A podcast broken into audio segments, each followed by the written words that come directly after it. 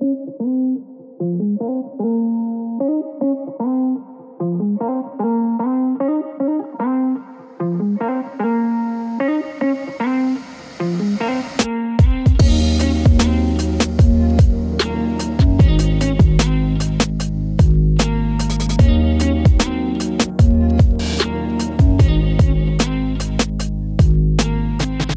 Faith and Fable, a pastoral podcast that discusses common and often controversial topics from a biblical perspective. My name is Matt Miller. And I'm Matt Henry. You ready? well, after fumbling around, yes, I am.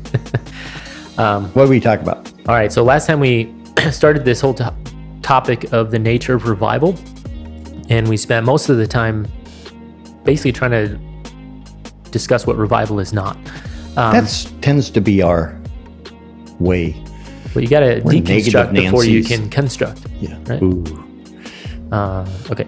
Um, so so so just just by way of just quick review here. Remember, um, revival is not a series of meetings. That is prayer meetings, tent meetings, evangelistic crusades, conferences, so on and so forth.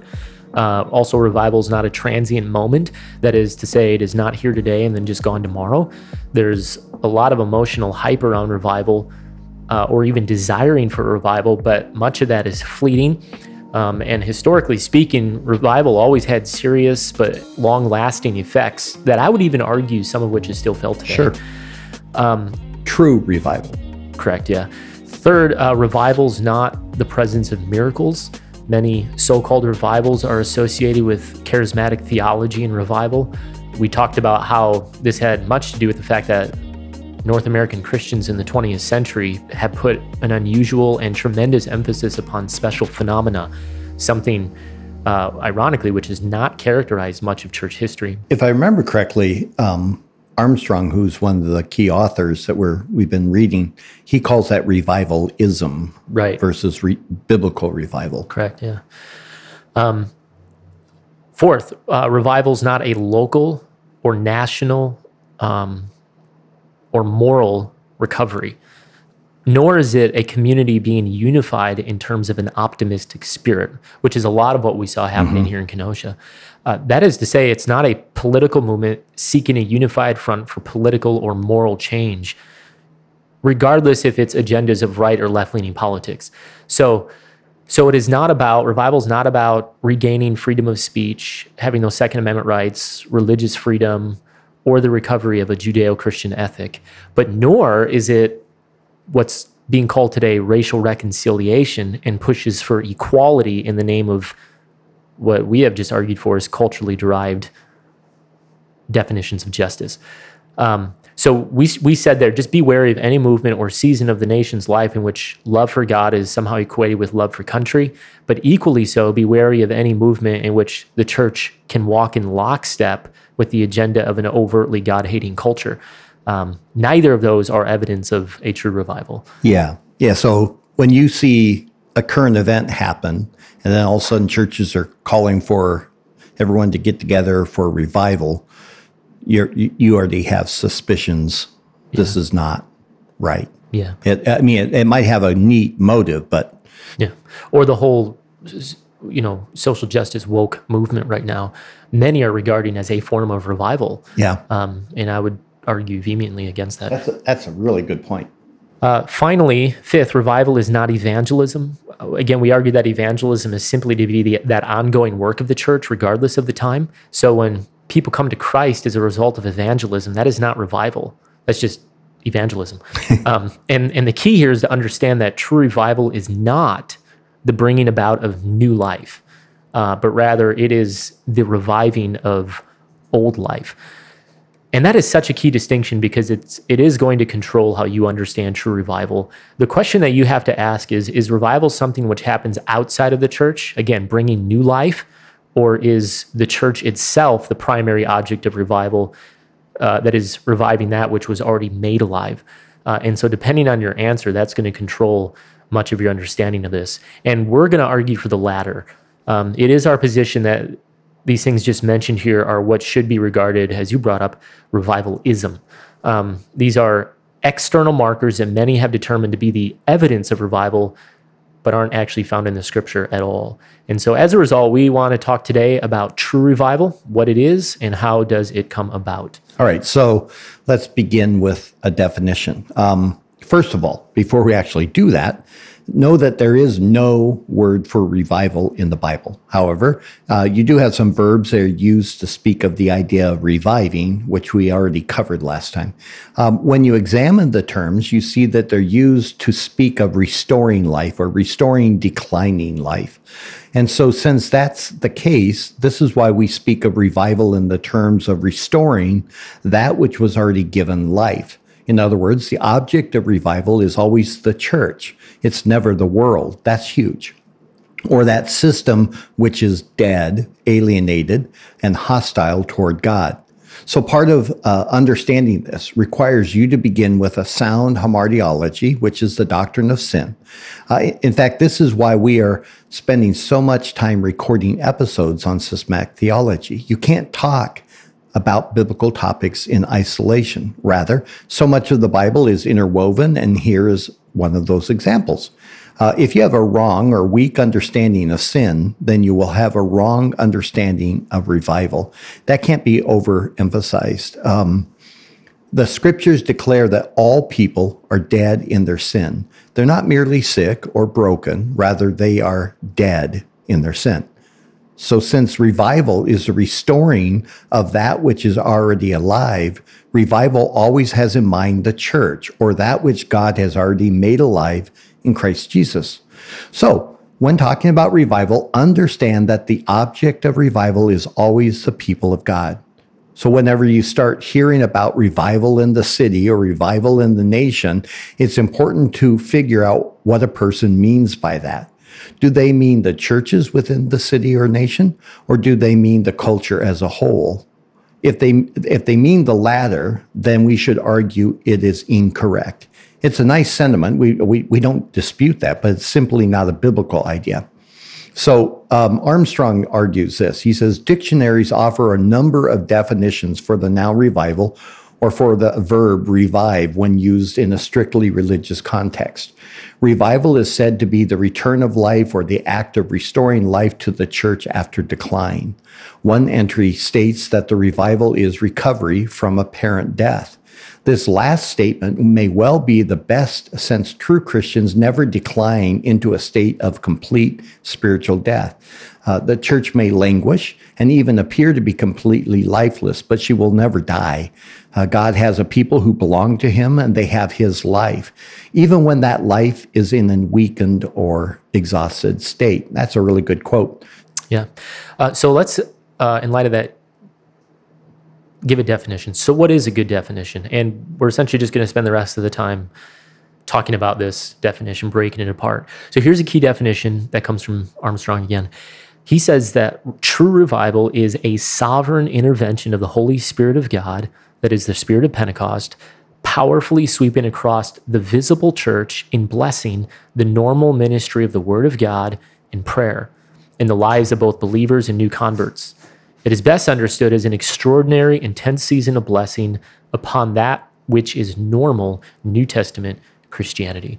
It's just it's a phenomenal definition, I think. Um, now, notice a few things about this definition. First, it is a sovereign work of God. So this gets into what we talked about last time, um, but the idea then is, you know, nothing can be done to sort of coerce revival. It is something determined from the sovereign will of God alone. Uh, remember, sovereign means that God is unmoved by anything outside of him, which means that he he does not, and I would say cannot react to anything outside of him. Um, so as a result, if revival is a sovereign work of God, then it means that there's nothing that man can do to create it or even cause God to decide to bring it about. Again, very key. Now, that does not mean that certain conditions are not usually prerequisites to true revival, but it does not mean that simply because the typical preconditions are present that God will therefore necessarily bring revival about. That's really good because we we we do those things and then we start to become frustrated because God doesn't act and we think maybe we need to try harder but the reality is the preconditions that as when we get into them they're just go back to what you know is true and be faithful in them And at the same time, like my prayer is, Lord, we would appreciate a revival. We'd love to see these churches that are so messed up come back and be revived again. But it doesn't matter. If not, we're going to always keep seeking to be faithful in our task. Well, anyhow, you got anything else you'd say on that before I go on? No, I think I think you hit it. All right. So, second, this definition then is very careful to state that revival sweeps across the visible church. That is to say, once again, that Bible, a Bible, revival is something that happens within the church. The church is the object of revival, the object for which the Holy Spirit brings his restorative work. Do you think we made that clear? I hope so. Uh, I hope. But you, you're still going to hear you're still going to hear a lot of effort to do prayer meetings for Yep. the city. Yep. Uh, the idea then is that revival usually takes place when the church is in a state of very great decline and may even appear dead. Historically, this is certainly proven to be the case. Yeah. Then third, uh, on this definition, uh, notice what the Spirit is blessing, and therefore the means through which the Spirit brings about revival. He, he says very carefully, it is through the normal means of the Word of God and prayer. Uh, that is to say, historically speaking, revival always ca- came about when the church was in decline, and yet in certain ways, it was still faithful to those important tasks. Yeah, God, God would raise up men who would begin to bring the word. Jonathan Edwards. Yep. Yeah. George Whitefield, a lot of people like that. Yeah. Exactly. So, so those are the prerequisites, therefore, that we would argue uh, must be in place. If you study the history of true revival, the one thing you'll notice is that it always began in a place in which there was a faithful man or a faithful church going about the business of faithful, regular biblical ministry. And specifically, it was the ministry of soundly teaching the word of God and being devoted to prayer. Now, key though is the word being taught in these cases was not the topic of revival. So Jonathan Edwards isn't preaching on revival and revival comes about. Um, you know, he's preaching on sinners in the hands of an Right. angry God. I mean, What's interesting though is that a lot of people take that sermon, turn it into a track because they're like revival came about because he was preaching on on That that, sermon, and it's like somehow there's power in this sermon. What they don't know historically is that this sermon was something he preached many, many, many times, and he also preached somewhat monotone and boring, and it never affected people. Uh, it was, and then there's that moment in the church again that all of a sudden the Spirit wonderfully moved. yeah. And, and he's faithfully just preaching on sin in the gospel and repentance. And and leave it to us. We immediately shift the focus from the sovereign work of God to oh, it's Matt. This there's some magic in Yeah. this sermon. what's the technique right um so so so the word when we say that men preaching the word of god faithfully again it's not preaching on the topic of revival nor were the prayers necessarily prayers for revival. So again this cuts against the idea of revival prayer meetings. Yeah. when you're praying for the city praying for restorative work or something like that. Rather it was again simply faithful week in and week out exposition of the word of god and faithful praying of biblical prayers. And when those elements were present if the sovereign god decided to move in a revivalistic way then he would. Um, in other words in order for revival to happen there at least has to be someone just one. Someone faithfully proclaiming the word of god and being devoted to faithful prayer. Um, and god has always used this when he chose to bring revival. And again i'll just reiterate just because those elements may be present that is not a promise god will bring about revival. But if they're present then the prerequisite is present if god chooses to move. Right. So I'm, I was, as you're saying, I was thinking even the Old Testament, you know, Josiah, the child Yep. king, but they, they find the word. It's so bad. They find the word of God. It's like, oh, hey, what's this? I mean, it tells you how bad Dusty things were. They're like, yeah. hey, has anyone ever looked at this? No, let's see. And they start to read it. And it's the, the Torah. And, and then it's being read to the people, and revival even comes to that nation for a period of time. That's kind of cool and sad. Um, now, think about then the many churches in our day. Now, really, honestly, ask yourself how many are faithfully expositing the Word of God and have a church defined by biblical praying, where the people are truly pay, praying the priorities of God. I like the way you wrote that, where the people are truly praying the priorities of God. as they have been shaped from the scripture. So, a four part sermon series on four steps to a successful marriage, or eight ways to reduce anxiety, or five ways to stop being a helicopter parent, and on and on. These are kinds of pulpit ministries that God will not use because they are not explicitly scripture bound. Right. Um, ironically, now they'll fill up churches Absolutely. Uh, but it doesn't convert souls, and it certainly doesn't re- bring revival to dying churches. So, ironically, we've seen that many of these churches are also the same churches putting together revival type gatherings, praying for revival in the city. So, the important point to understand is that revival has always been a sovereign move of God. And yet, the prerequisite for him to bring about revival is the faithful, normal means of faithfully proclaiming the word of God and prayer. I think we're beating that. Yeah. But I, I, It's, I the, think, the point of this is singular. yeah, right? I- but, but I don't think we can beat it enough. Because if, if you can get this part, then the rest of what we talk about going forward it will make a mo- lot more sense. In fact, before I go on, I'm, I'm thinking about how now, due to Barna and a few other polls, it was found that many in the church desired expositional teaching. And so now magically all these non-expositional preachers start doing expositional preaching, but it's not really expositional preaching. And it's also not because they're convinced that they need to be bringing carefully put together messages that faithfully draw out what's in the text. It's rather another means for church growth. If that's what the people want, that's what's going to bring them in. I'm going to call my sermons now expositional, but they never almost ever drill down deeply into the text. So you're so you're still in consumerism. Yep. Yep. And and it also goes to the the popular condition today in the seminaries where they're diminishing things like learning Greek and Hebrew and learning um, sound theology and Bible uh, exposition, and they're doing more on Cultural hermeneutics. Oh golly that one kills me. Or or uh, also this affects like biblical counseling or counseling. You know you go and you find out that the entire thing that you're being taught in the counseling section of the seminary denies the very things they claim to believe about the word of god that it is what the spirit uses to change a person's situation specifically their soul and then what follows. Instead, they go back into a, a fallen, corrupt system of psychology of one type or another and say, well, here it is. And then they scratch their heads and wonder why, okay, we have an expositional pulpit, but the rest of our church literally practices something contrary to what that is. We could go on, but anyhow, Armstrong, Armstrong says this. He says, in revival, therefore, we do not enter into a new kind of Christianity. We experience a divine empowering that makes it appear we have entered into something quite new. In reality, what was there all along is still there in both the word and the sacraments. What is new is the fresh empowering of God's sovereign presence, which makes it seem as if previously used means of grace are now new. Yeah, I like that. So again, here we just see the great differences between true revival and what's called revivalism.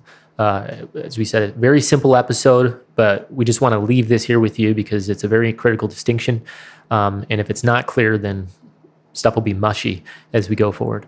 So, true revival comes as a result of normal ministry, as God is pleased to work through that normal ministry. But furthermore, the object of revival is always the church, not the rest of the world outside of their church. Uh, revivalism is just that that man-induced effort, emotion, hype, conferences, passionate praying, worship meetings, prayer meetings, strong internal desire or sense of feeling that God wants to do something in the city, uh, a renewed sense of unity in the church, uh, so on and so forth. Um, the desire to see revival, that's not an evil thing, but it's important to understand what it is and how it comes about, or else we're not going to be doing anything very biblical at all. All the great revivals of church history were never the result of mass effort to pray for revival or to preach on revival. Rather, it was a sovereign move of God as the full counsel of God was faithfully being proclaimed and biblical prayers being prayed. So, uh, next time, what we're going to do is talk about the various views of revival uh, in specific terms. These are views which come from people who take the Bible seriously. Uh, we're not going to deal with unbiblical views of revival. Again, that's stuff called revivalism, except maybe just in passing remarks. But do understand that good, faithful people disagree on what true revival is in terms of its specifics. Um, so that's what we're going to do. And then from there, uh, we want to develop some of the marks of true revival. Um, and so we plan to talk about what actually happens when true revival comes about and how, therefore, to rightly identify it. So uh, that's what's to come. But until then, make sure to tune in, join this conversation. Uh, we would love to hear your thoughts on revival. And don't forget to like, share, comment, rate, and review. Connect with us on Facebook, Instagram, and Twitter. And tell a friend.